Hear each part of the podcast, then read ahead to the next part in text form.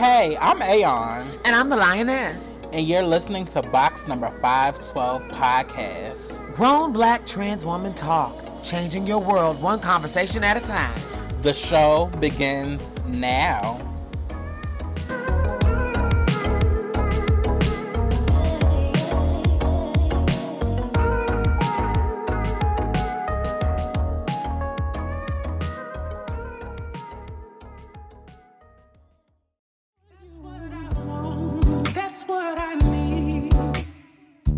See my unique entirety. That's what I want. That's what I need. Until the day comes, I keep on working on me. Pressure on me. We all know who lives in fairy tales. What I need is a man determined not to fail. Give me a key.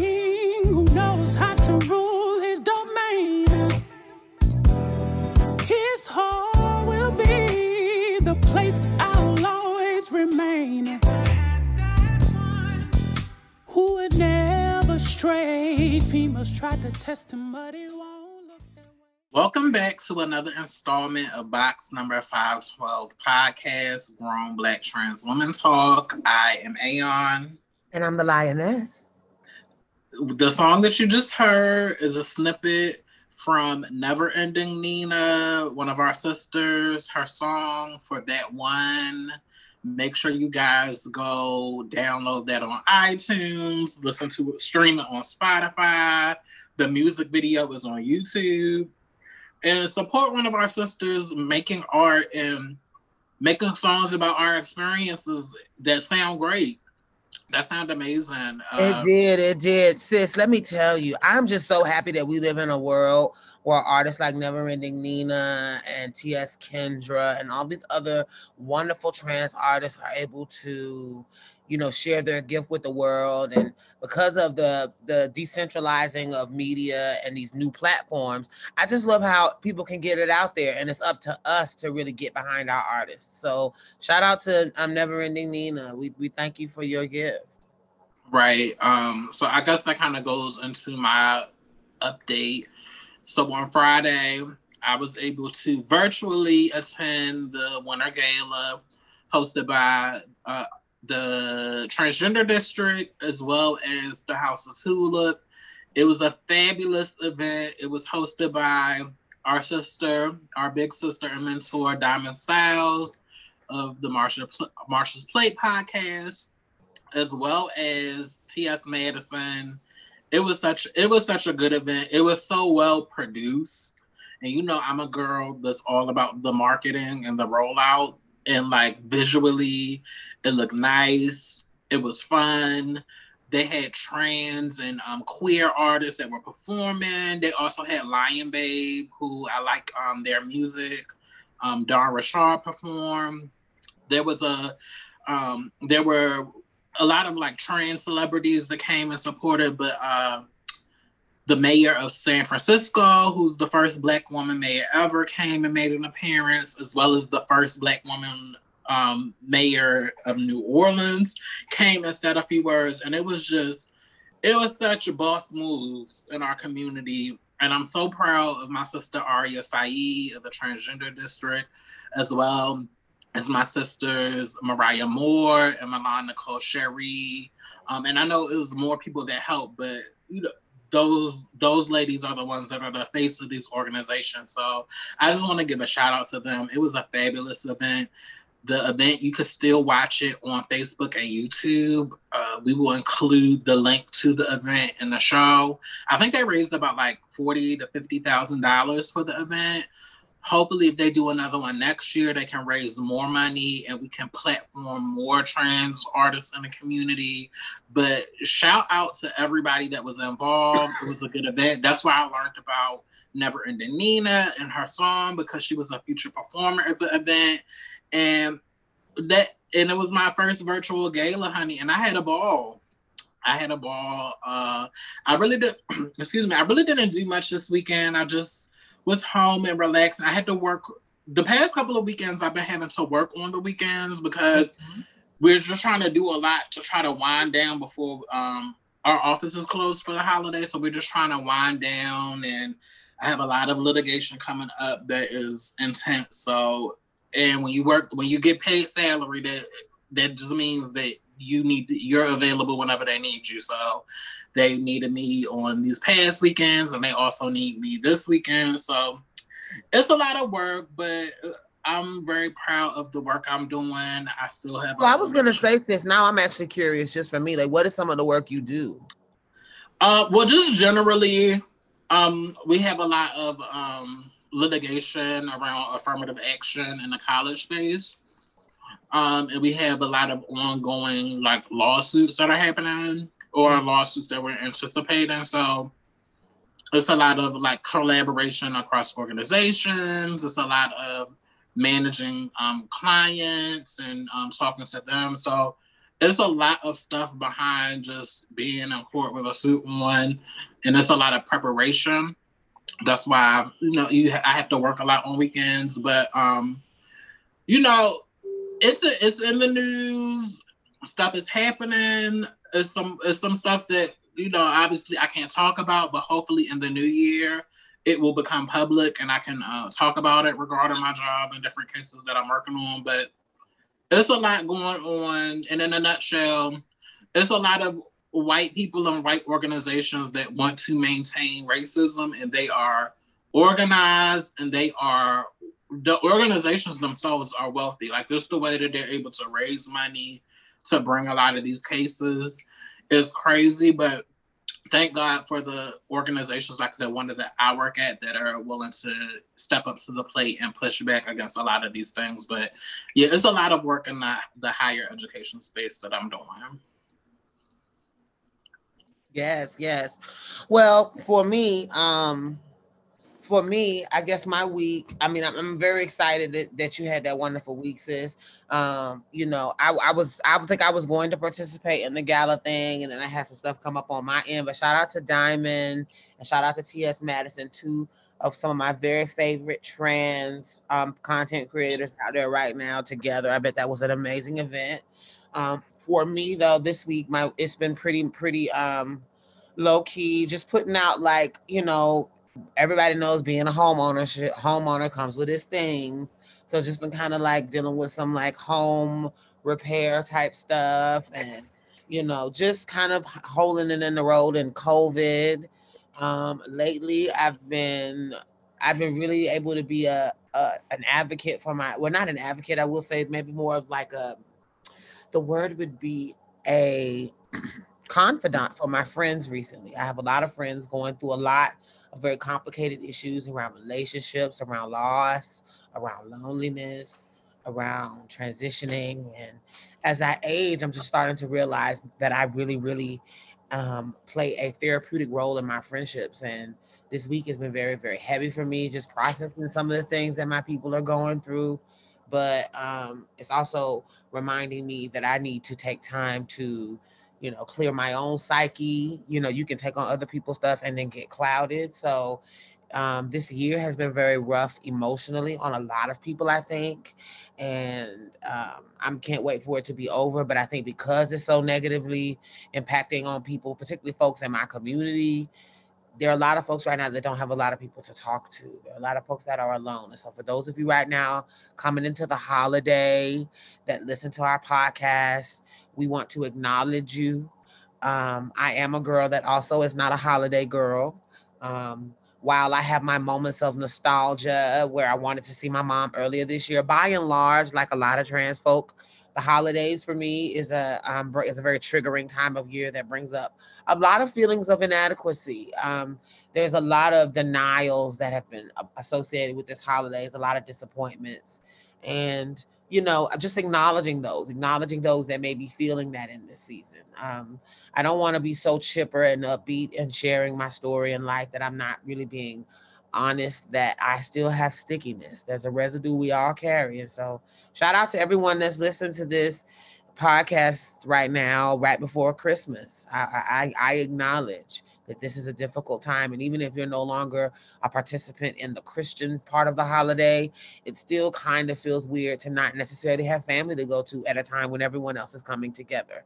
And particularly with COVID right now, I know everyone is not being able to come together in the way that they want to. So I know that that contributes to loneliness, again, particularly in our community where we're often alone. So I love each and every one of you. And the Lioness is, my heart is with you. My week was fine. And I hope that my holidays and the New Year's is fine as well. Sis, before we go any further, though, I do want to ask you, just really because I'm curious, what are your New Year's resolutions? Because isn't this the last episode before New Year? It is. I was actually just going to bring that up. This is going to be like our last recorded episode before 2021. I think my main resolution, like my main thing this year, is to keep on my like health journey. So I'm 2 weeks into like my like keto or diet or just like my low carb, no like low, really low sugar diet. Mm-hmm. I really want to make my health like more of a priority in a more radical way than I've ever had before. So that like that's one of my main resolutions, and it's not necessarily to quote unquote lose health. I just want to be healthier and to try to avoid some conditions if I can avoid them, and just make better choices and train my body to like different things.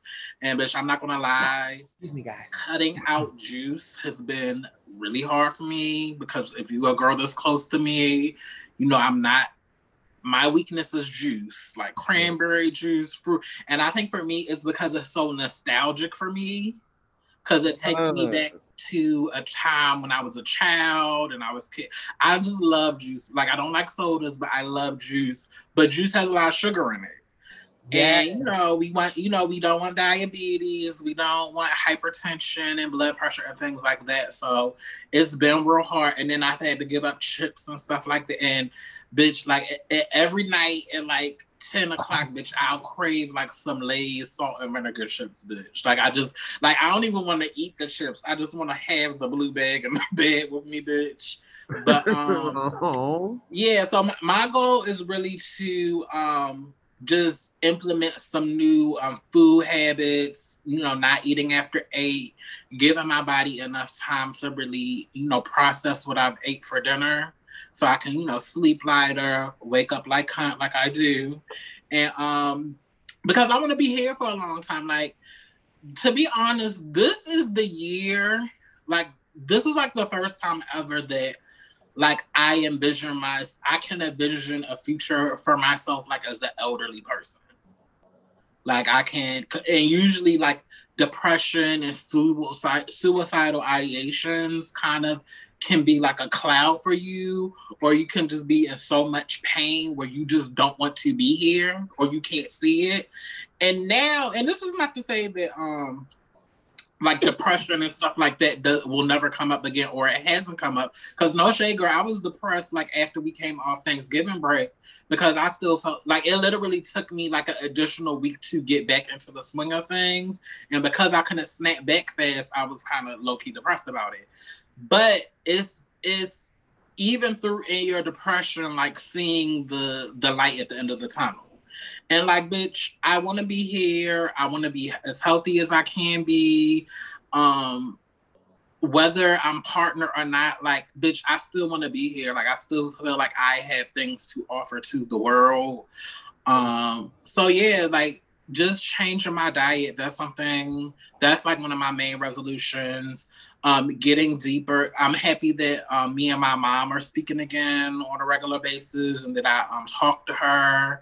Now it's kind of weird hearing her call me Brianna, because at first I was like, bitch, is a shade, but like, you know, now I'm comfortable, and it's like we picked up, like we never like fell off or had a break. And you know, I'm happy for her. I'm blessed that she is still here and still kicking, and that, you know, I can pick up the phone and call her and check on her. I just bought her some stuff for Christmas, and it came in the mail, so I'm happy that she got her things. And yeah, like 2021 is I have a lot in store in 2021, so I'll be moving out of DC. Like, I just have a lot going on, but I just want physically, I want my physical health to just be the best that it's ever been in 2021, and it's not linked to like a size or like a weight. It's just, you know, what I'm eating, how I'm moving, and just like how I'm feeling. What about you? So for the new year, I had so many plans this year to expand my nonprofit. I wanted to get into providing more direct services and having more groups with my community. So for those of you who don't know, I know for our followers, you already know this. I am the executive director of TILT, which stands for Trans Individuals Living Their Truth Incorporated. And very fortunately, this year we were able to get funding. However, you know, a lot of the way that I'm able to apply that funding has been put on hold because the events and things that I wanted to host, just because of this, a lot of this year has been shut down. This just wasn't the year. And so next year I plan to regroup. I know I reground myself. I know I'm not alone in that. I know a lot of us had plans this year that got derailed, honey, but we got to get it going for those of us that are creators, for those of us that are, you know, trying to move and hustle, business owners, entrepreneurs. You know, I mean, yes, this was one of the worst years for us, but we got to hustle through it. And for me, that's what my next year is going to be about. I also want to figure out what my career path is going to look like. I am having a pool now. What I talked about in my initial intro about my week, I talked about how I provide that therapeutic role for a lot of people and have done so my entire life. And I've always had a deep appreciation for mental health. And so I'm looking at what that may look like next year as far as maybe becoming a therapist and or life coach, you know, what that process looked like, looking at what that certification would look like, looking like what schools, if needed, that will look like. Because I do want to grow. And I think as long as you're alive, you can grow and expand as a person. And I had a very negative experience a while back in law school that I don't even think I'm even ready to talk too much about. But it was the epitome of the nightmare that you experience as a trans person. And as a result of that experience, I felt very skittish about schooling, the investment, the amount of money that I borrowed, all of that. So if I can find an alternative way, that's my goal next year, to find an alternative way to meet the goal of trying to help people and be certified to be able to assist people with their traumas and their issues that they go through in their life, but while not getting a bunch of loans. So next year is about fundraising or game planning for what will be my next probably educational or career endeavor. So yeah, that's next year for me. Yes, girl. I'm happy for you that you're moving in that direction. And look, I guess before we how did COVID-19 and this pandemic, do you feel like it's changed you, or how do you feel like it's, because this has been a earth-shattering year for everybody. It's literally changed the world. So how do you feel like you've changed? Oh my gosh, yes. I feel like it has definitely changed me. So for those of us that go through life thinking that we can't be touched by certain things in life because we live, you know, I stay out of trouble. I keep my nose clean. I don't break laws. I pay my taxes, you know, and you think that makes you exempt from wild shit happening. So 2020 also, with the police brutality and the protesting and the social unrest, coupled with the COVID and all of this stuff, it has really made me understand that we are all one people, and that the pain, suffering, anger, even rage, even racism that another group has for me is not something that I can say, you just keep that over there and not expect that it's going to affect me. 2020 shows me that racism affects policies that affect how Black people get tested, treated, and cared for in medical facilities. And so now with COVID, I'm seeing so many of my people that I know in my beloved family dying. And it is sad. So 2020 has taught me that I gotta stay woke. I can never be complacent. But what it's also taught me is to cherish relationships, to know that at any time, you know, this disease is now, for at least in the very recent time, has become the number one killer of Americans, even beyond heart disease. And when we really, really sink down and think about 3,000 people dying this just the other day, it makes you really, really think about all you could lose and all of the people that you could be being kind to. Which is why I believe that 2020 taught me that I have to learn to forgive. I have to learn to mend. I also have to learn to let go, and I have to learn to deepen in my prayer life. I know that I've been doing a lot of praying this year. I know that I've been really touching into myself as a spirit woman. I've been channeling into my ancestral roots and my heritage that are non-traditional and not necessarily Christian. And that has been powerful for me, really just kind of not limiting myself anymore. And I feel like 2020 has been about me starting new things. This podcast was born 2020. My other podcast was born 2020. So many other friends of mine have started podcasts and events and things. I feel like 2020 has shown me to never doubt the capacity of people around you to surprise you, because I also have been very surprised. What about you, sis?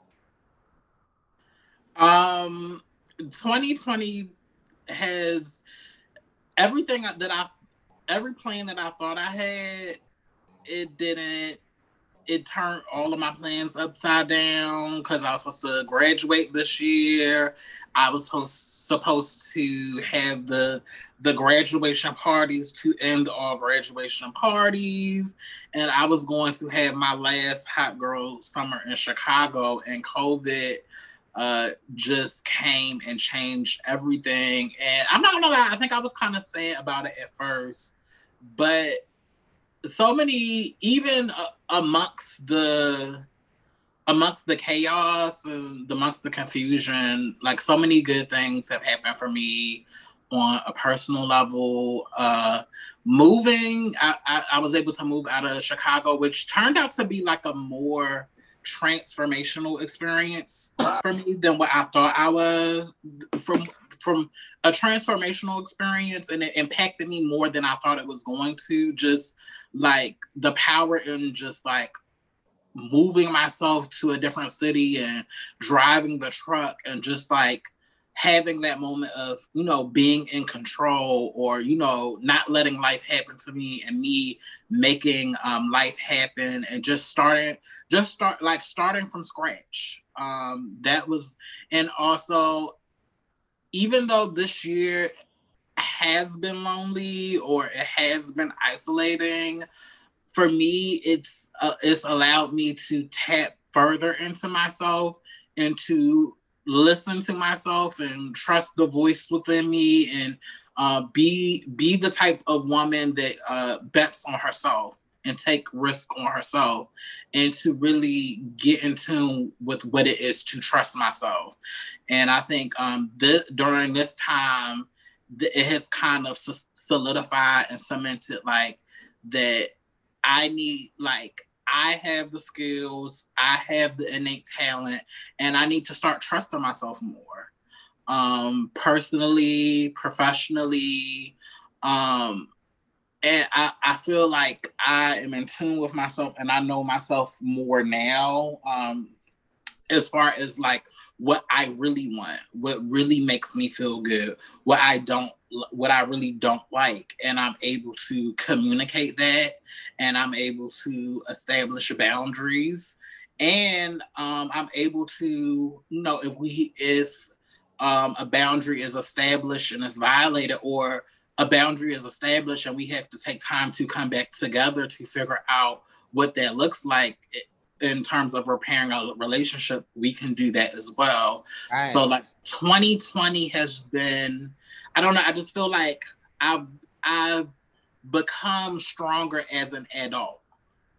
I feel like I'm, you know, growing it more and more and what it means to be the adult Brianna that, you know, knows who she is, knows what she's feeling, knows how to effectively communicate it, and knows how to move accordingly if I'm not moving in a space of love, if I'm not moving in a space of respect, a Brianna that, you know, who wants to take control of her career and wants to take advantage of opportunities and not, you know, letting stuff happen to me, but me controlling life. And also being open to that life doesn't have to be one way. Like you don't have to be on this, like this stair climb to this ultimate goal. Like it doesn't, like you, maybe you don't need to use the stairs. Maybe you need to take an elevator or you get like an air, like being open to the fact that it doesn't have to look like how you think it's going to look. And if something happens to derail you, knowing that it's another way you can get to your final destination. So, and like on a larger scale, I'm glad that the social movements are where they are, because I feel like it's been like a renaissance for like Black Lives Matter, and it's been like a renaissance for like Trans Lives Matter in like a whole new way. Mm-hmm. And I like the state of those movements. And me as a girl that's a realist, I like that we are really getting down to the nitty gritty and having conversations, and like having conversations in a way where like white folks and cis folks aren't just acknowledging what's going on, aren't just like putting like trans flags and Black Lives Matter flags on their social media, but it's just like, bitch, no, what are you doing to personally like invest in this movement and divest from bigotry? Because at this point, that's what it's going to take. What are you going to do to change the votes literally at the ballot? Like what?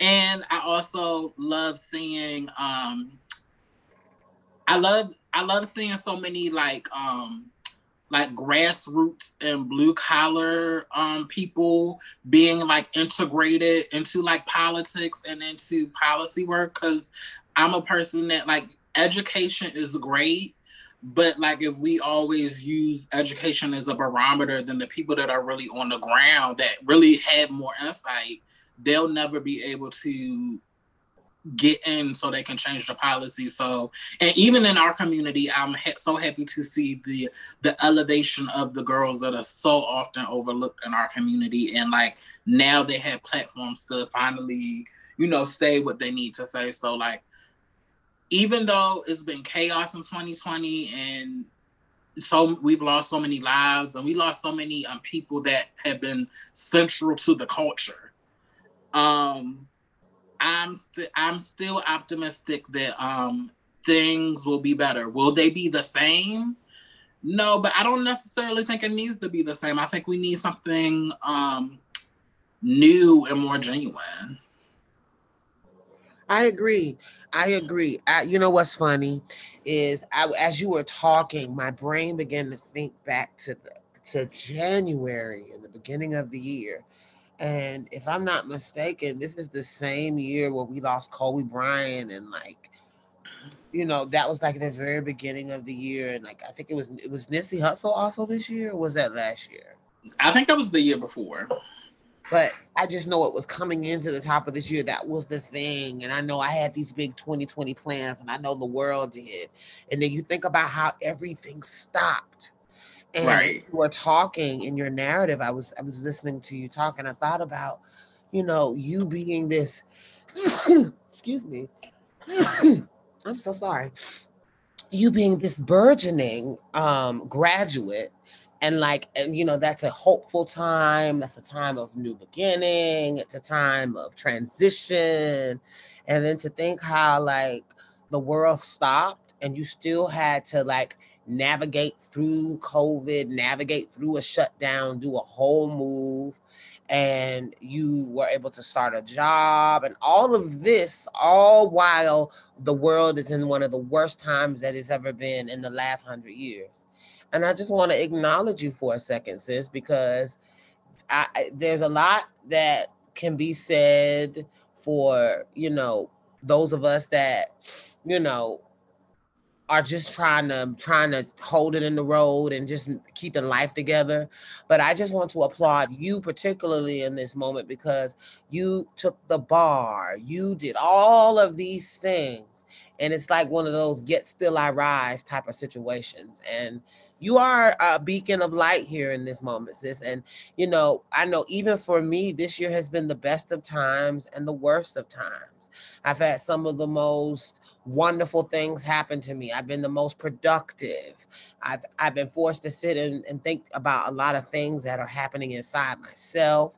I've been forced, because of losses, to reevaluate relationships with family. I've been forced to deepen in my spirituality. But what I will say is this is the year that has been the best of times and worst of times. And your life, Brianna, is an example to me of someone that can take life can hand you a completely shitty batch of rotten lemons, bitch, and you made that shit lemonade. So brava, diva. Thank you. So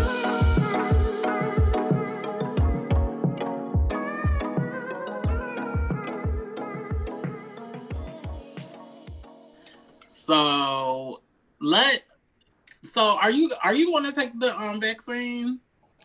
Girl, let's unpack this vaccine. So I acknowledge that the vaccine was, I think, created by Black women. I acknowledge that I do believe that the people that are giving out the virus are intending to do what they think is best and right. And I do believe they have our best interest. What I also believe is that big money, big pharma, is something that needs to be investigated, and not enough has done to regulate that industry. And the idea that Pfizer, a company that has known to settle lawsuits for shit that they already knew was going to cause problems, and they already had money put to the side for settlements later. Like, when we talking about companies that, if you look in their history, have settled so many lawsuits, I personally need the Lioness. For me, knowing the history of how well-intending people of color can be used, Mrs. Evers Boyce, you know, well-intending people of color can be used to inadvertently experiment on a community that don't really have a lot of rights to say something if shit go wrong. I personally need the Lioness. I'm going to abstain for a period of time. Well, I'm not even one of those people that can get it anyway right now. And here's why. I have a severe allergic reaction to a food. And because of that, I am one of the groups of people that they don't want sensitive groups, people that have a history of possible anaphylactic responses, to participate. So I am not in danger of getting the vaccine anytime soon anyway. But even if it was something that, if I could check off the list, and, you know, they make you do the checklist to make sure you qualify, even if I did qualify, I still would be hesitant just because of the history in this country of them rushing things. And I don't trust this previous administration. I don't trust that this has gone through the proper protocols. And this is just me personally speaking for me. I would not get it for myself now. Am I discouraging anyone else? Do I think people in sensitive groups, people that have to go back to jobs where they're around people all the time that are dealing with COVID, if you are willing to take the risk, fine. But I know for a lot of my friends, they're going to have to find some kind of way to incentivize people wanting to get this. They're going to have to find a way to make it a benefit, some type of bonus, some type of income tax credit, some type of something with your job, something, because there's no benefit to me right now to just be experimenting with this. I know that I personally am not going to be able to get it. So again, this is me talking bias, but I'm going to say I understand people's caution, and I don't like the narrative out there right now with public health that, because I've seen Black people on a few of my favorite Black talk shows, particularly like Roland Martin and, you know, some other pundits talking about how Black people, we need to stop being so skeptical. I will be skeptical, bitch. And I'm going to increase my skepticism because you're saying that. Like, bitch, never. And so, and that's just me being shady and being funny and facetious with the word bitch. But my point is I don't trust this government, and I don't trust it just because you say it's. And then the idea that you send, you know, black women out a lot of times to be the person on the TV scolding black people, like, you know, well, black people, we have to learn to do better. We have to learn that, you know, this vaccine is going to save so many of us, and since so many of us are dying, it's like, well, sis. So many of us are dying because they didn't give a fuck about us in the first place, and I don't understand how you think this magic shot in a vial means that they care about me miraculously. Like, I don't get it, and I have skepticism, and I am skeptical of well-intending black folk who are allowing the establishment to guide, shepherd black people along to this new little thing. Like, if y'all want to play with it, and then we'll see how we go. But there's no way you're going to tell me it takes longer for them to make clinical trials on a breast implant shell. It takes 5 years for them to do that. It takes years for them to do prosthetics and pieces that go into people's body. It takes years for them to even like come up with. It takes sometimes a year or two to even get skincare and medical therapeutic stuff to get approved. And you mean to tell me this virus just jumped through like that? And you can't even if you told me we did all of the testing in the world we could do, you haven't done it in a period of time long enough, in my opinion, for it to be valid. So no, I'm not getting no fucking vaccine right now, and I'm skeptical. Now that my opinion may change. My opinion may change, and in no way am I discouraging anyone, nor am I a medical professional to give anyone advice. So, you know, that's my disclaimer. Y'all are listening. This is for entertainment purposes only. I suggest you do whatever your medical provider suggests, and you should consult your medical provider before you change your regimen in any way. Amen. I don't know. Let me say this. I don't think I'm the class of people that urgently need to take at least this first round of vaccine, because I'm not an essential worker, and I'm not like in a high risk environment. Like, I live by myself. The only time I really go out and I'm around people is when I'm at the supermarket. So that's one. But I'm very like iPhone about the situation. I want to wait until the following year when they come out with the new model with the kinks worked out. And it's not to say that I don't trust medicine or I don't trust science, but I just want to wait. And I'm the type of girl, I'm not the early adopter. I'm the girl that's just going to wait, see what some of the reviews are, what some of the side effects are. I don't even get a cell phone when it first come out. Right. Like, I just want to sit back. And a lot of that has to do with our government, just because they just been so all over the place, and they've demonstrated and they've made it crystal clear that they don't give a fuck about us. They give no fucks about us. So it would not surprise me if they steamrolled this vaccine out and all of the kinks haven't been worked out. My mom I gotta talk to ask my mom if she's taking it or she wants to take it or they're trying to force her to take it. But you know, I am worried if my mom has to take it because she's a medical professional and she has side effects. But as for me, I'm not inclined to take it. Do I want to live in a world where they worked all the kinks out and I could take it as a preventative measure? Yeah, I want to, because I'm a girl that has been vaccinated against other things. So I do believe in vaccinations, but I don't feel like I know enough about this, and I don't feel like at this point, bitch, they would have to do like a Real Housewives of Atlanta special. They would. It would have to be a roundtable discussion involving all black celebrities, bitch. Right. Yeah, I was just about to go there. They need to be black just so I can have that cultural connection. So I need to see Oprah get it on camera, bitch. Right. Yeah. Oh, yeah. Oprah needs to be getting a shot on camera as the conversation is happening. Yes. Like I am, and she needs to do her. And I got my shot. Right. COVID. You get a shot. Bitch. I need the hype, bitch. If you're gonna, I need to see Beyonce. Girl, I need to see Blue Ivy, vaccinated. Girl, low key, all of the syringes got placebo. Girl, that'll be the gag, bitch. They get water, bitch. A saline solution, mama. Right. No, but I would like to get it because I was having a conversation with my girlfriend. I am ready for things to get somewhat back to normal, meaning I'm ready to travel again because no shade. I love being home, but I'm a girl that likes to travel. I like to travel. I like to be other places. I like to get my life. So this whole thing has really cut into my traveling, especially with this second wave and how many more people are dying each day. And I'm just trying to be responsible. Well, they say we starting wave 3 now, girl. Well, I don't have any trips planned. I don't plan on having, even though I was trying to plan a cabin trip, but that would have just been driving, which I felt comfortable with.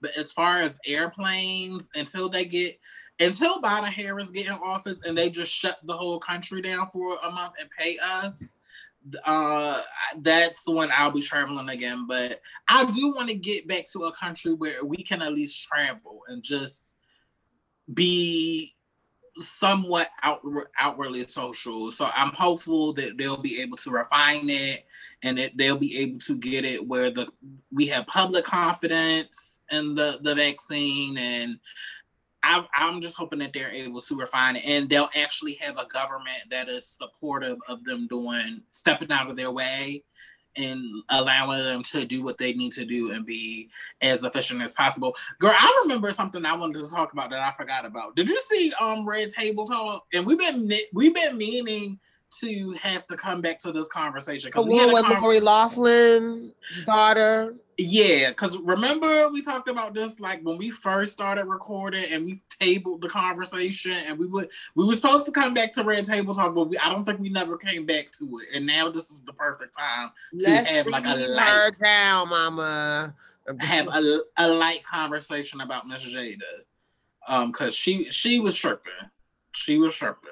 Majorly caping. Yeah, she was. It's girl, you are wealthy, but you are not white. No shade, as wealthy and as established as you and Will are, and y'all empire is, y'all don't have shit on a little white rich girl. And hold on. Before we get into it, let's give a little background for our listeners. So very recently, I'm sure first of all, I'm sure those of you who have been paying attention to the pop culture this year, one of the breaking stories was Red Table Talk, particularly Will and Jada Smith, particularly an entanglement. That's not what this conversation is about, but just to give you guys some form of reference, Red Table Talk is a show that the Smith family produces, usually hosting the common characters of Jada, her mom and her daughter as reoccurring, and then they have guests that come on the show. Some of you may remember Jordyn Woods, excuse me, sorry Miss Sparks, I don't want to get you in the mess.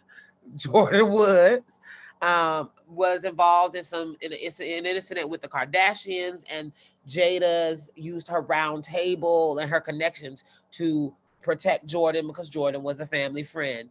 This Red Table is a phenomenon that is produced through Facebook. It's a phenomenon that has taken the country, where this family has designated themselves almost fixers of other people's shit. And almost in a weird way, they also use it as a propaganda tool to control their image and to put forth this image that they are. And isolate these celebrities that make horrible mistakes. So now, another article the main thing that this is related to is there is a cheating scandal involving Lori Loughlin, I believe is her name, and her husband Massimo. You may know him from the very famous brands that are in Target. He also has bigger brands, and he's a billionaire, so they rich folks. So these are extremely rich. And Lori Loughlin was Aunt Becky on Full House. Aunt Becky from Full House. Not Full House. Is it? Am I saying that right? Yeah, it is Full House. Oh, it is Full House.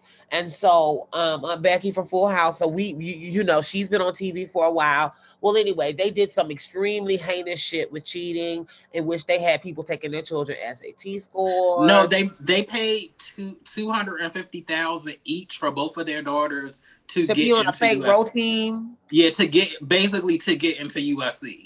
Basically to get into USC, but it also took scholarships away from people who would have needed it, because they particularly got athletic scholarships with neither one of them had ever played a sport.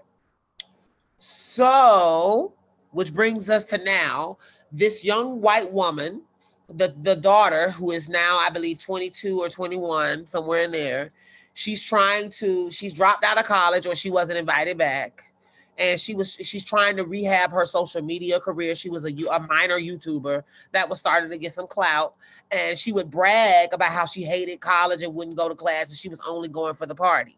So it's interesting now. She's trying to take her vapid kind of, I'm a rich white girl image and rehab it on the backs of Black women. And Jada Pinkett took the bait. Go ahead, Brianna. No, I was with Gam, AKA Adrian, AKA Mama from Baltimore, the whole time, because she said everything that I was thinking. Like, out of all the people this little white girl could have picked to go on their show, this whole came to us. Why is she here? Like why do we as Black people have to be the ones to understand and to rehab your image? Particularly when we're talking about, and this is what some of my job deals with. Well, particularly when you have when Black people go to college, especially these prestigious college, and USC is one of those places. And when Black people are there, when we overcome obstacles to get there, we still are questioned, or barriers are in place, so we can't get there. Or it's assumed that we got there under this affirmative action, and our very presence to people seems to be like charity. When meanwhile, right, you literally bought your way into the school. You literally used your family. And then the thing that was pissing me off is, well, I didn't know, and I didn't know. It's just like, girl, yeah, you might have been privileged, girl, but you knew you weren't on our rowing team, sis. Like when you took the pictures and you sent the application in, or like you just had no conversations with, like, I'm just not gonna buy this faint ignorance. And okay, let's say I'm gonna buy this faint ignorance. What are you doing besides your little PR suggestion to say, you know, I'm aware that I am white in America and I am like, if 2020 hasn't taught us anything, it's just like, what is the restorative justice of what you're going to? Because at this point, you're going to have to financially, like, bitch, you need to be donating to like these little Black organizations that are using the little resources they have to help Black youth, or youth of color, underprivileged of color, prepare them to get into college, prepare them to take the SAT, which the SAT is bullshit. It should not be a requirement to get into college. But like, you at this point, sis, you need to be redistributing your wealth to really show that you're sorry. Because like Gammy said, she's white. She's going to be just fine. In about a year or two, this is going to blow over, and she's going to return to being one of the highest paid beauty influencers. And somebody else had brought this up. Just by her being white, she's able to get way more money than one of the top tier Black influencers, just by virtue of her being white and her being wealthy. So yes, Gam was right. She will be okay. She could have went on Ellen, and Ellen needs guests, because Ellen is not. Ellen mean ass needs to be someplace where they would. Right, because they low key about to cancel Ellen's show, because ain't nobody fucking with her no more after that little sexual harassment, that little racism scandal. That, like, nobody's messing with her. Not to mention the amount of people. I was just watching YouTube yesterday. Not to mention the amount of people that have hostile work environment claims against her. Right. So but what I'm happy about, me seeing the optimism, is that they were able to capture this conversation. And Adrian was right on point. And this is what I want Black wealthy people to know. Like, y'all asses are still Black.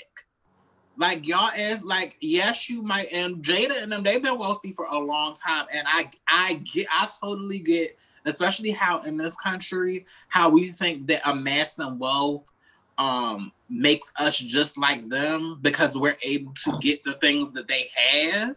Mm-hmm. But bitch, at the end of the day, even with your polished and prim Red Table Talk platform and how the soccer moms are watching you, like, bitch, you'll still never be able to command the systemic and institutional power like this little 20-year-old white girl.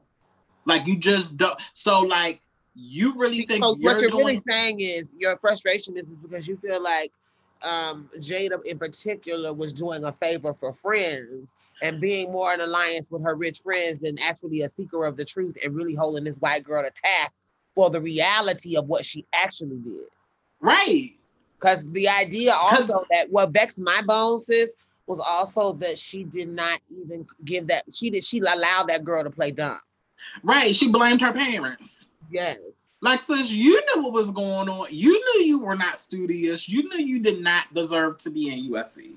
Like, you even said in your videos you didn't want to go to school, and what you planned to get out of school was the experience of partying, of socializing, and of being a boys. Like, you, I literally watched a YouTube clip of her saying that.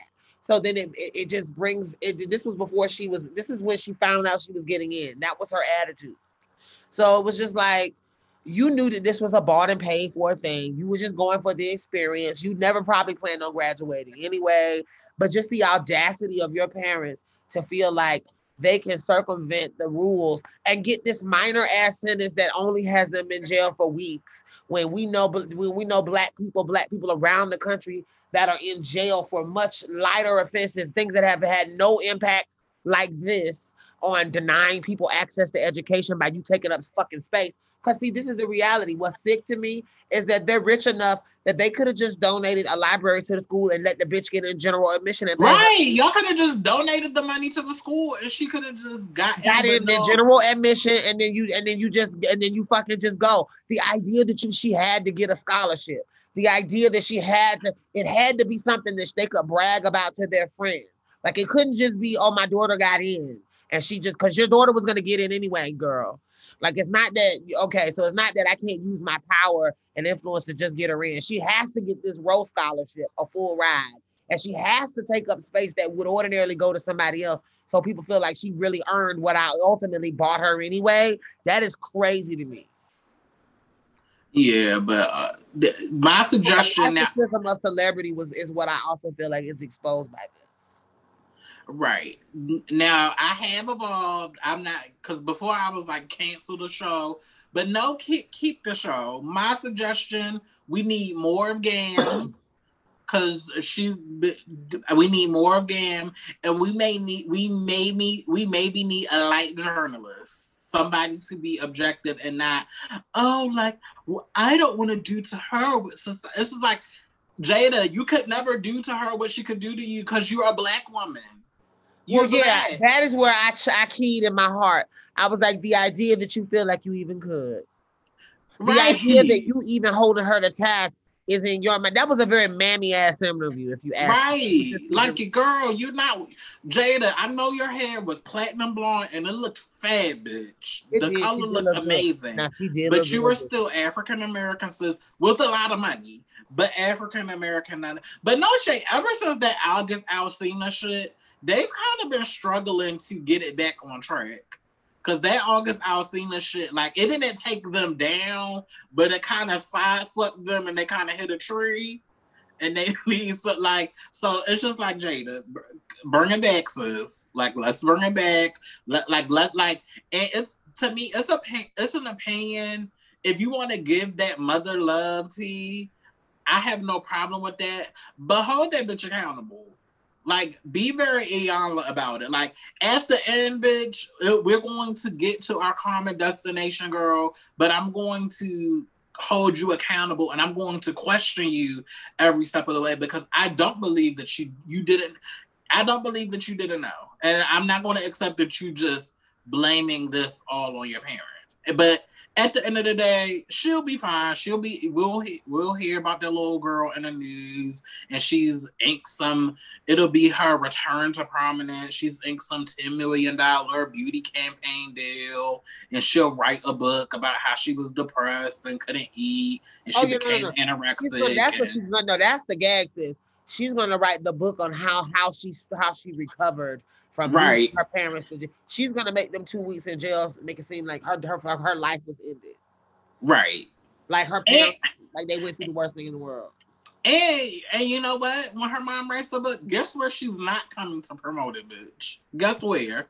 Box number 512. No, to fucking Red Table Talk, bitch. Ooh, now ain't that the gag? Now ain't that the gag? Bitch, we needed you when we thought we were down, but now that we're on the upswing, girl, that little African-American show? No, like...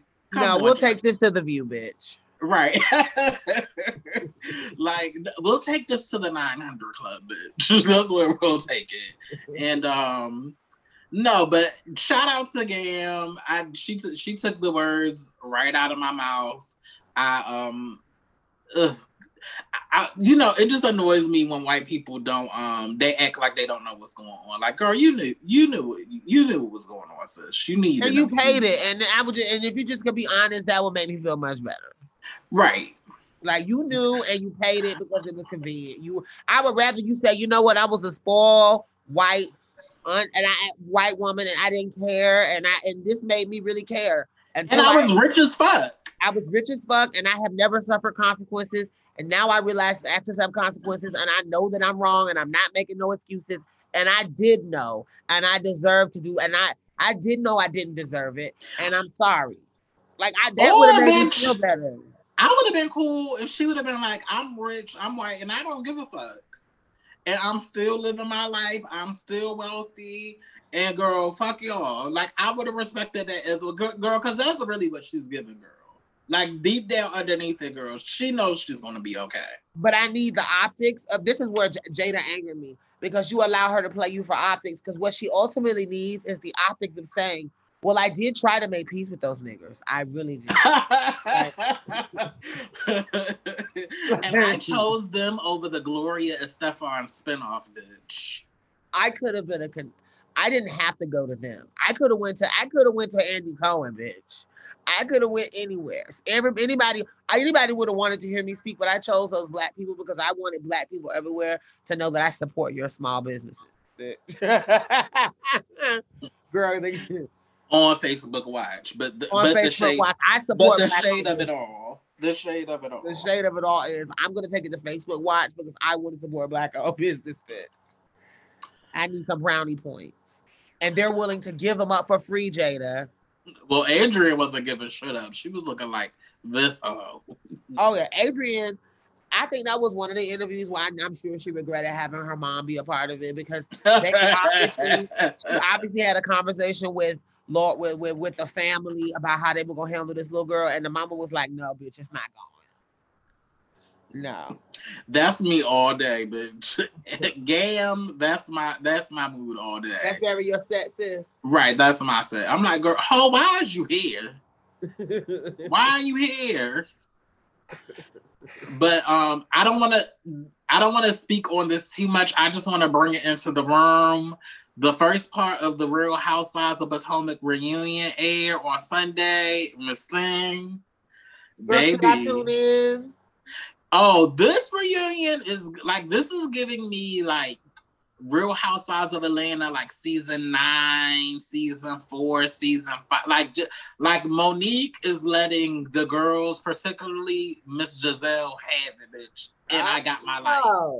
Like, she literally has a binder at the reunion with tea for each girl.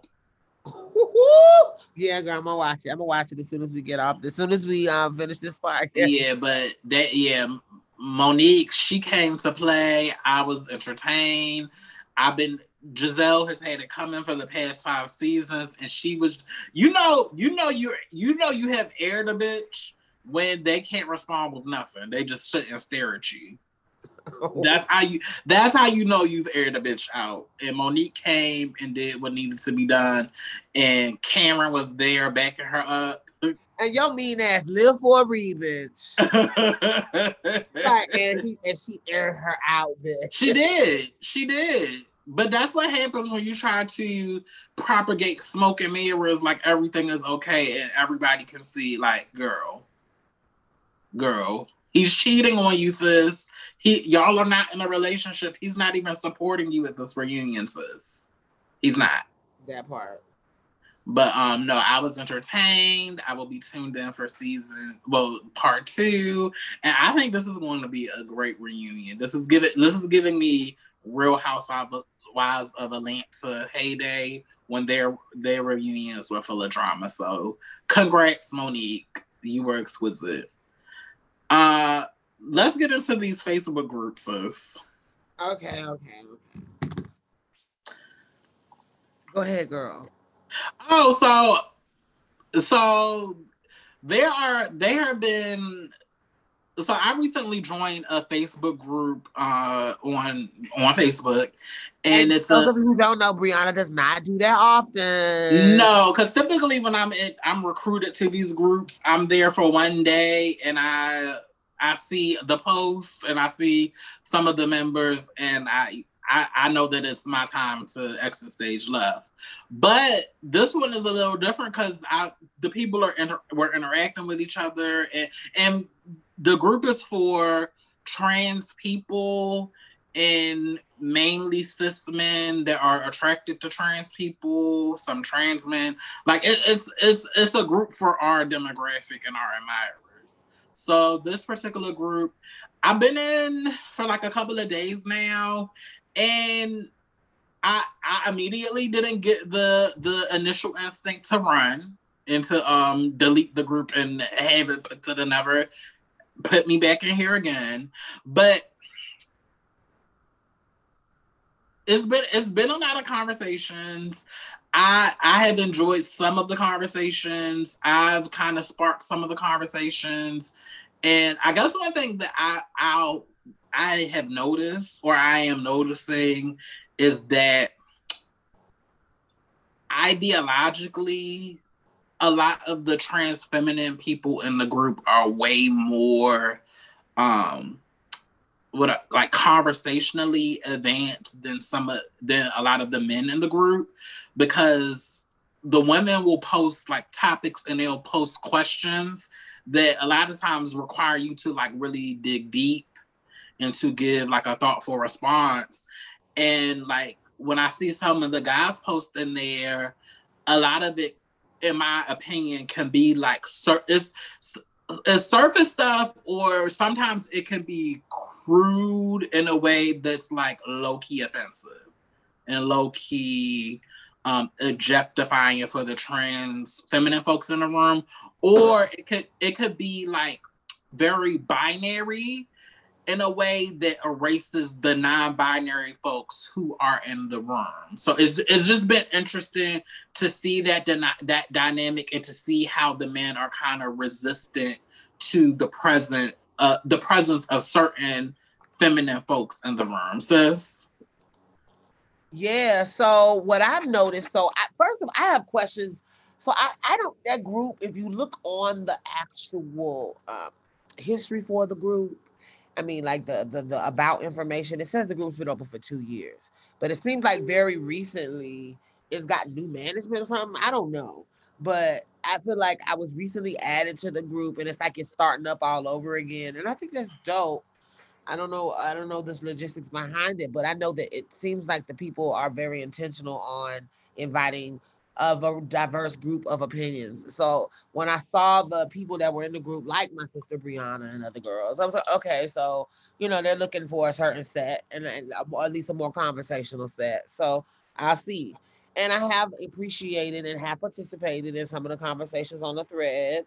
I think that, like you said, Brianna, I do see that there's a communication gap with the amount of information that the girls are willing to solicit, the girls are willing to ask for versus what the men are willing to do. And I think that just falls back into just the way like society allows these niggas to not feel like they have to express themselves. They feel like their presence and their likes and their hearts on your face pictures or your body pictures are enough.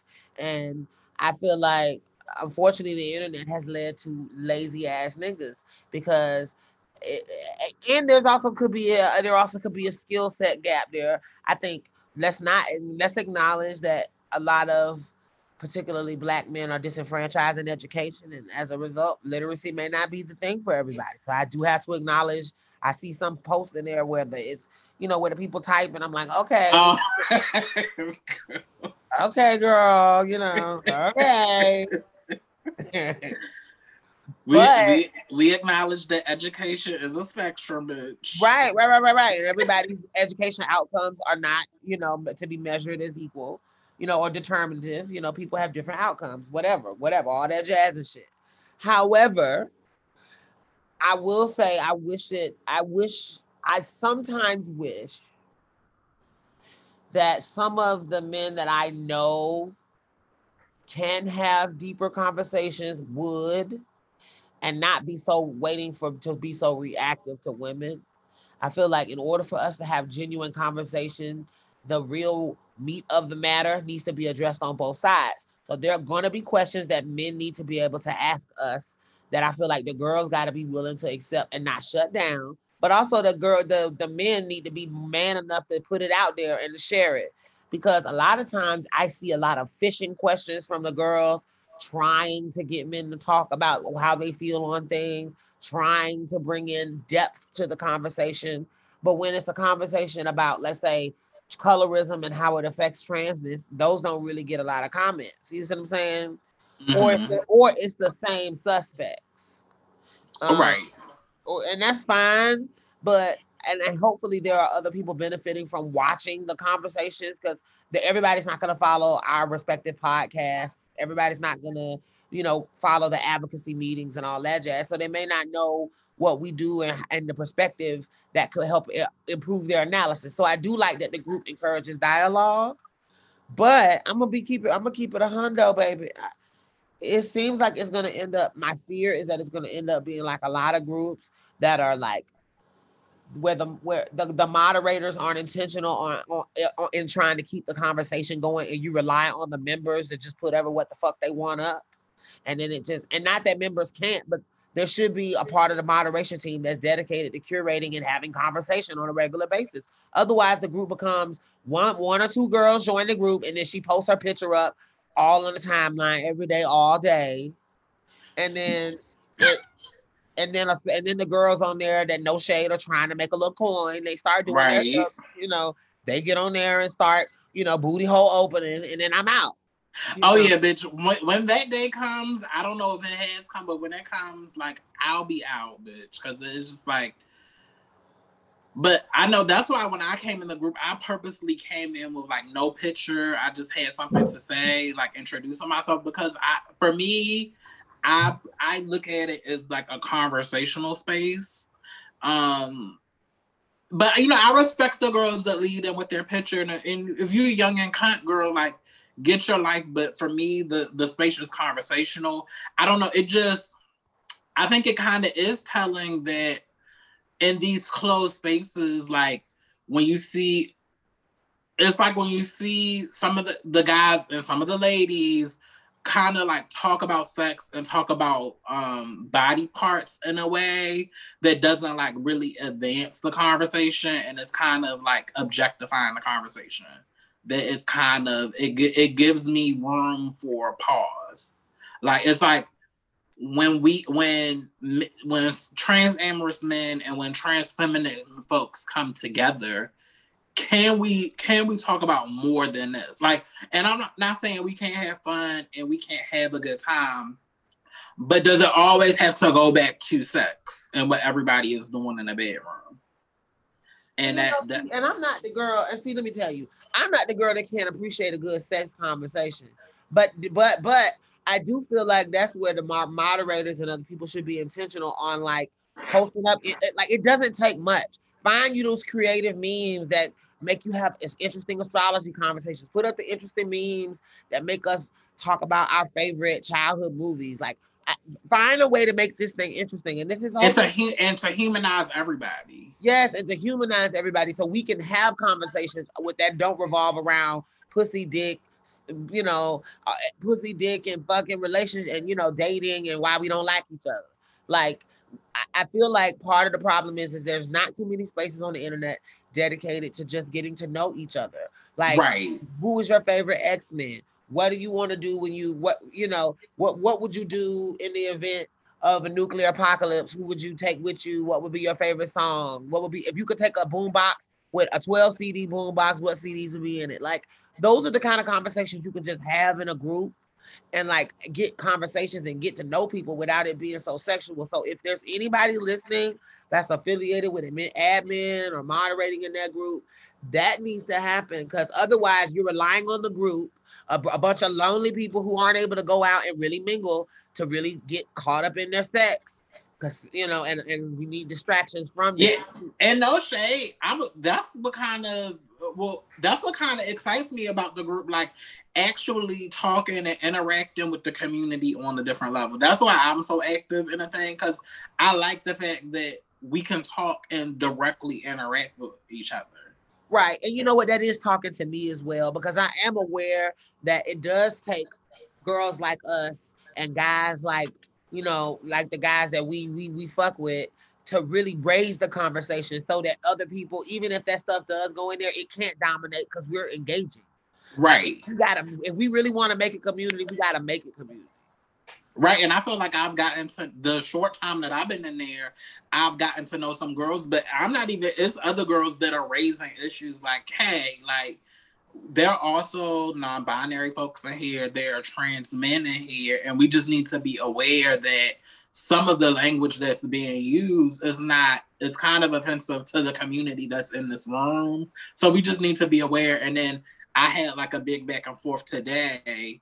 Not like inflammatory, but the person was like, well, how are we going to know if folks don't say anything? And I was just trying to get the person to entertain the possibility, like there are a lot of reasons why people, especially folks who are underrepresented in this room, may not feel comfortable to say anything, but that doesn't mean that we kind of like jump down their throat or we don't try to be more inclusive.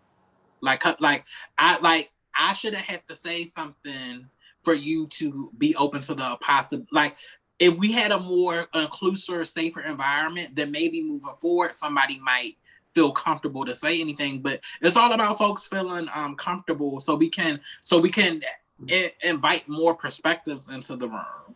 But I'm glad I was able to have that back and forth, and I felt, and ultimately I ended it because. No, I just get to a point where, you know, I've said what I said and I'm going to leave this gracefully, and I hope next time we can grow or we can meet back at the same point again and reassess. But we have to be open, and trans amorous men have to be open to the fact that because trans women are in community with more people, and even our identities are, for trans women, there are some trans women that are at the intersection of non-binary and gender non-conforming, and we just have to make sure that we are constantly elevating our consciousness so that we're not repressing people.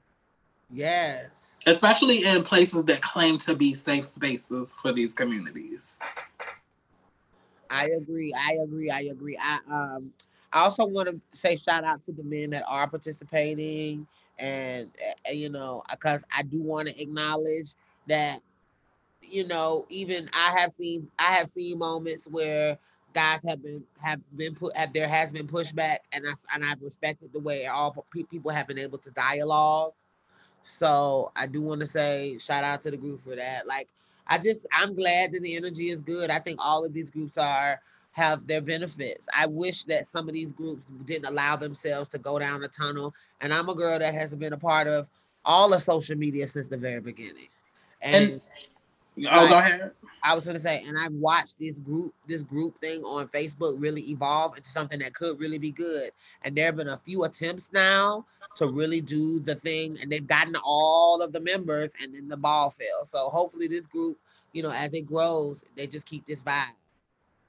And no shade, it's some it's some pretty curated. Go ahead. Yeah, and there's some pretty like boss ass bitches in this group. Like you know, myself included, yourself included. Like, it's some pretty like heavy hitters like in this group that are making moves. So I just think it would be a missed opportunity if we didn't like learn from each other and listen to each other and kind of take it to the next level of what it could be. And really, that's the opportunity for us to share and learn from each other, because the reality is that we have to share with each other, especially if the trans amorous man movement is going to elevate in consciousness like the transgender activism movement.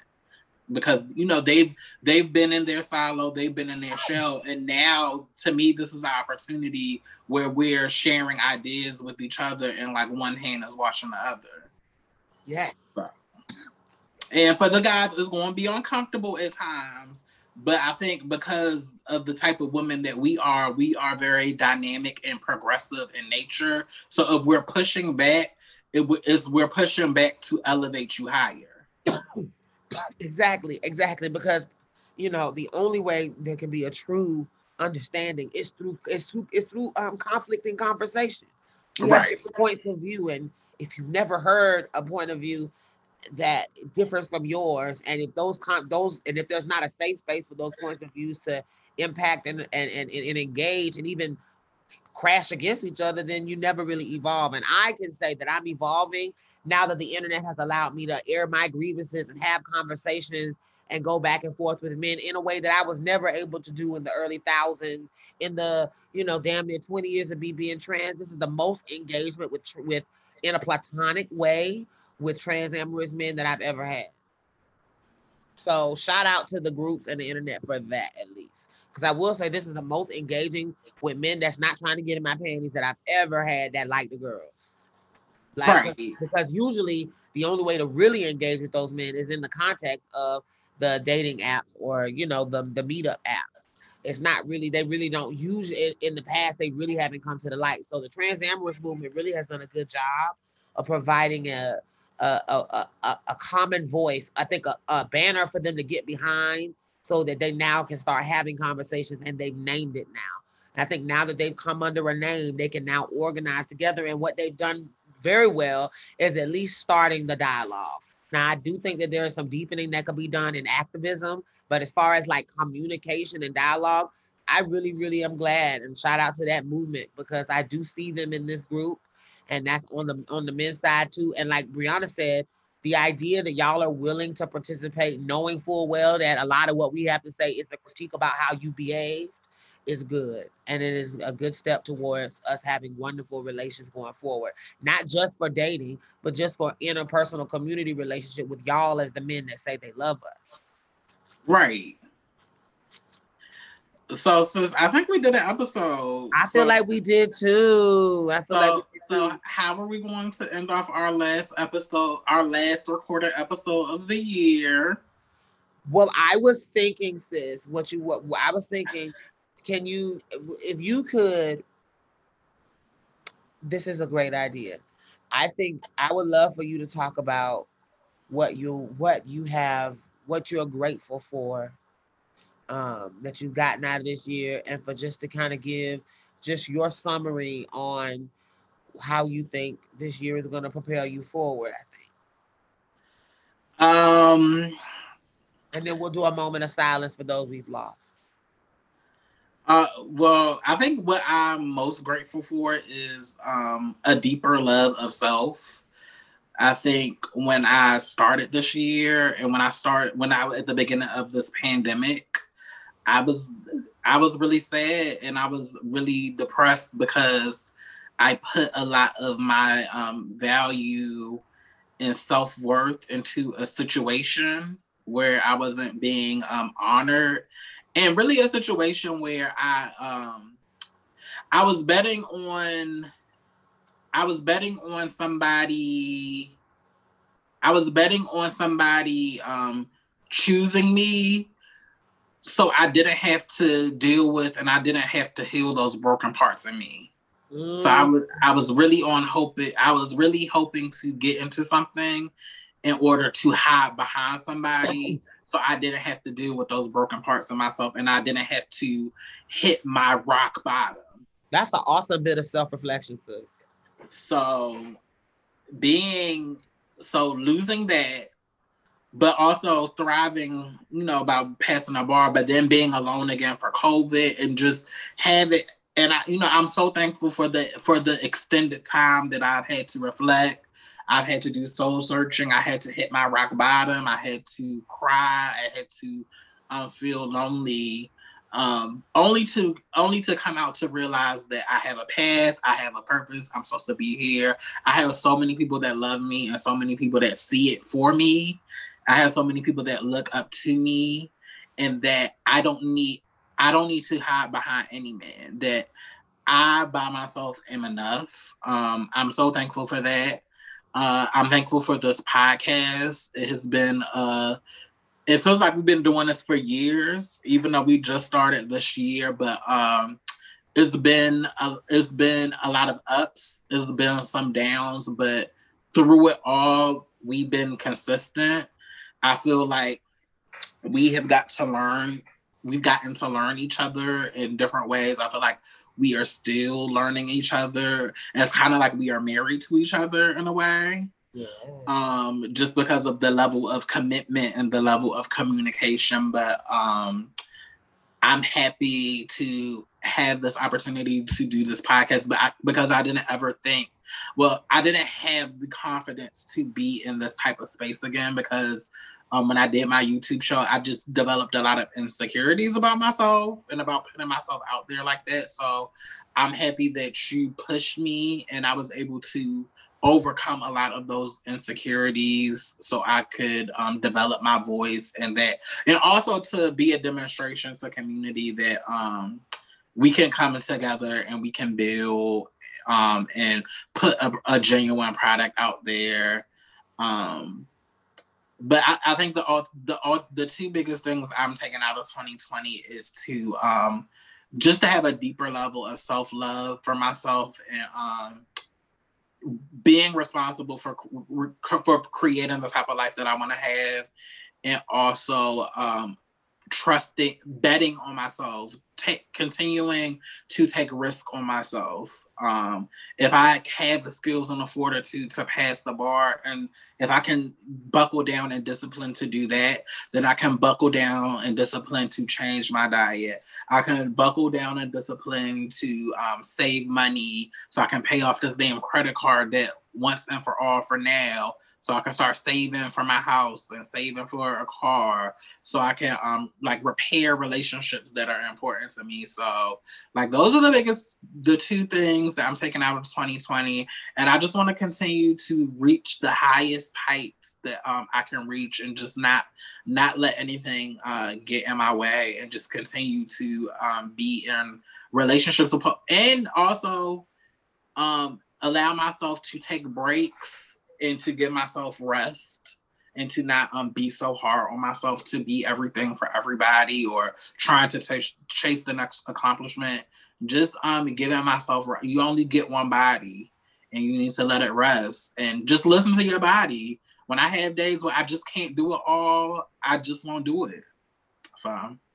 Yes. Well, thank you for sharing that, sis. That sounds like really amazing things. I've learned quite a lot this year. For me, I want to say the things that I'm grateful for this year first are for my health. I want to thank all of the gods and goddesses in the universe and being that are under the sound of my voice that helped me avoid that this year as a personal thing.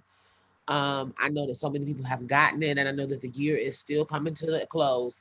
But I just know that I'm grateful that I have not labored with that this year, or at least I'm not, I don't think I have.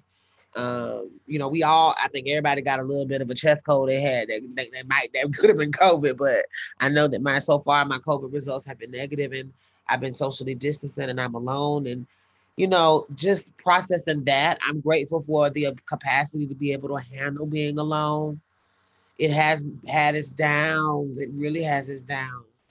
I realized how much of my personality really is important. It really enjoys being around people, human beings, human interaction.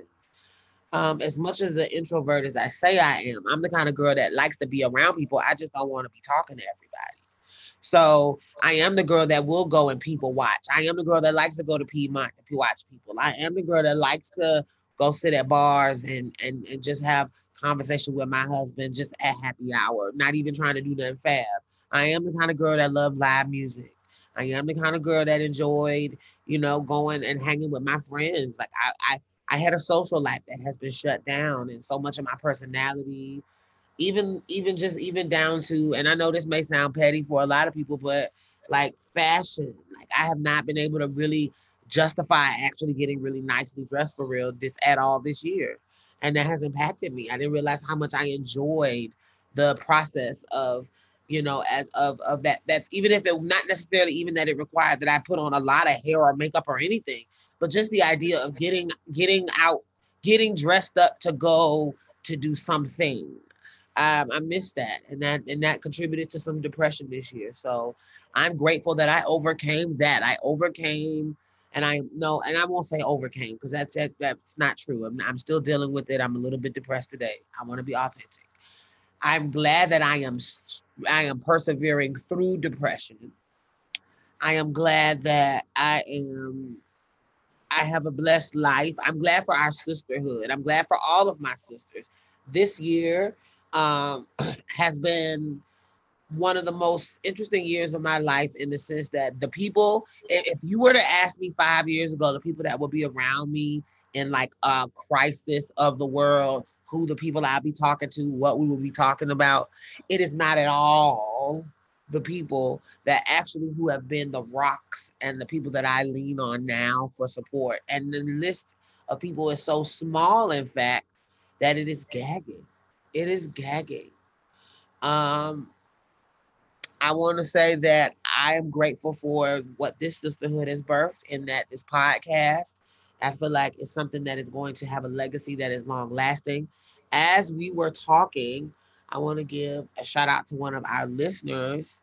And my phone just died, but I believe his name was Thomas Pearson, if I'm not mistaken.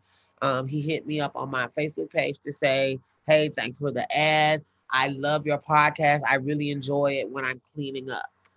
I don't know when, you know, so I guess he cleans at home or whatever, and he listens.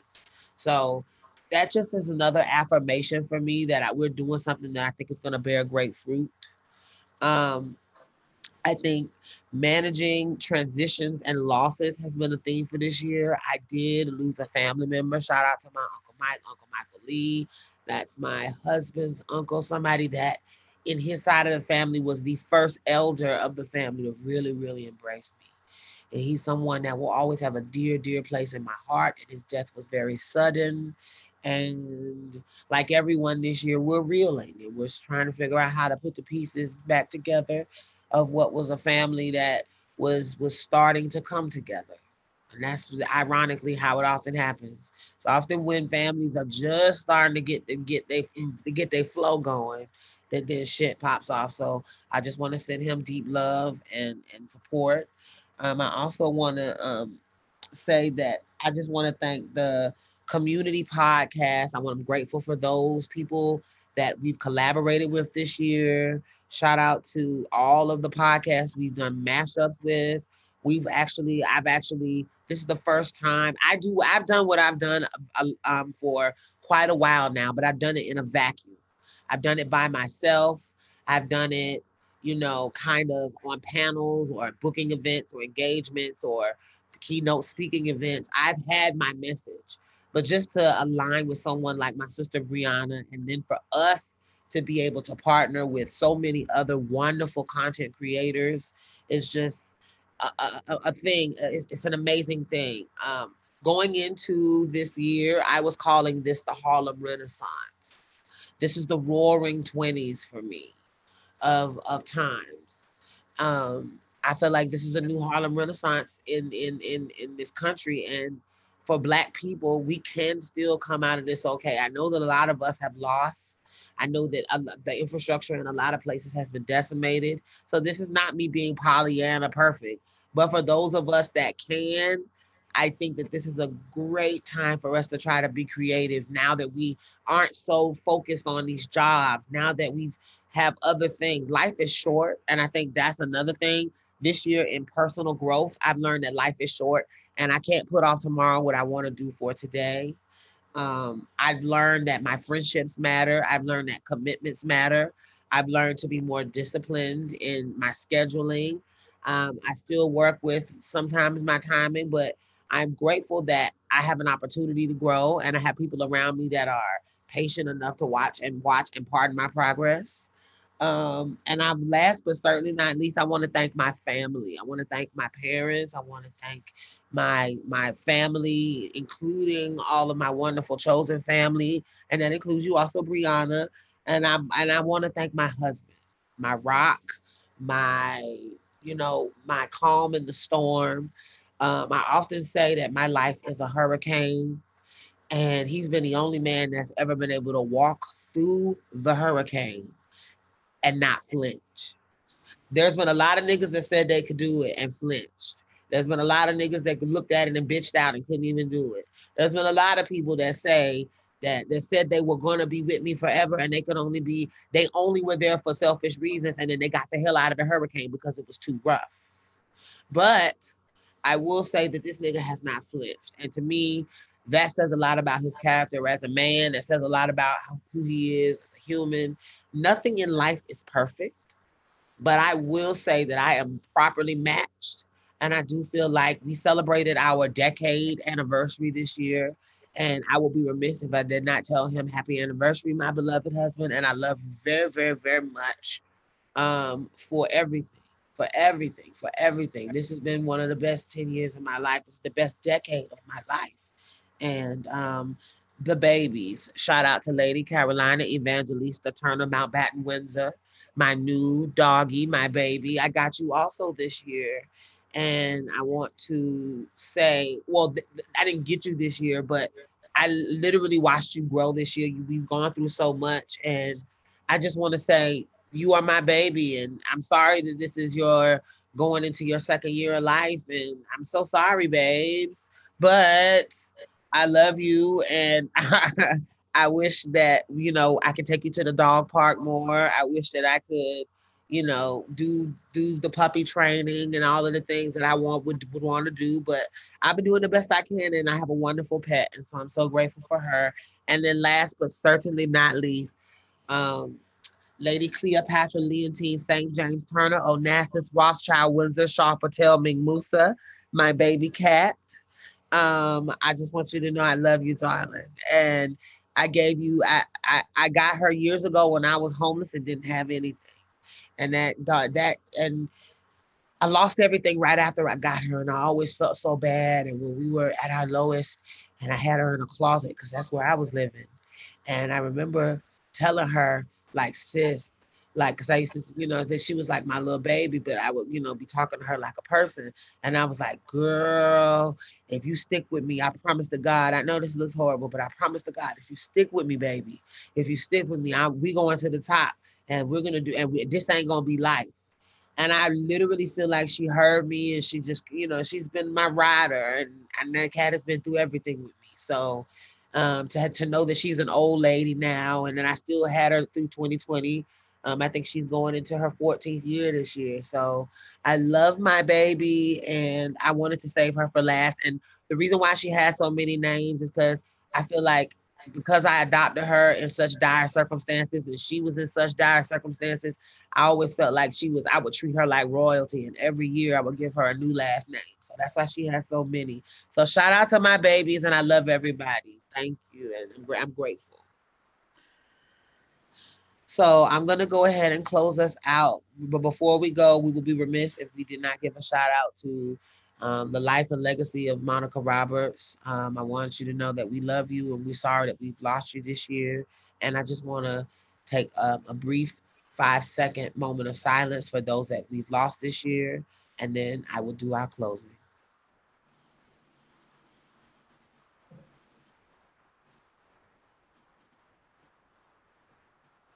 Thank you for tuning in to the Lioness Still Lives podcast. Thank you for appreciating our first season.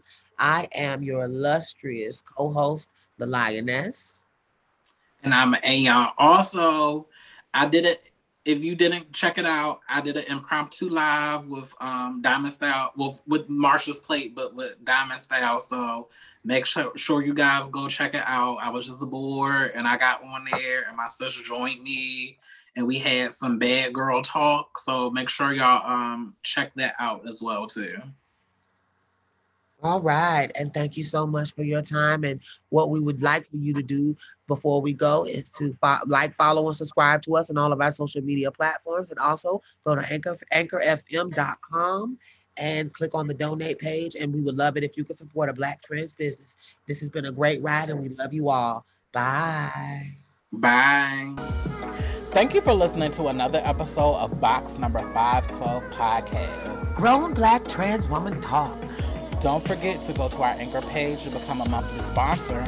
And also feel free to like, follow, and subscribe to us on all of our social media platforms. And also, please don't forget to rate and review our podcast. Every comment matters. And lastly, please, please, please follow and tune in for our live interactive Facebook show every Friday on Facebook and YouTube. Until next time, I'm the Lioness. And I'm Aeon. Bye.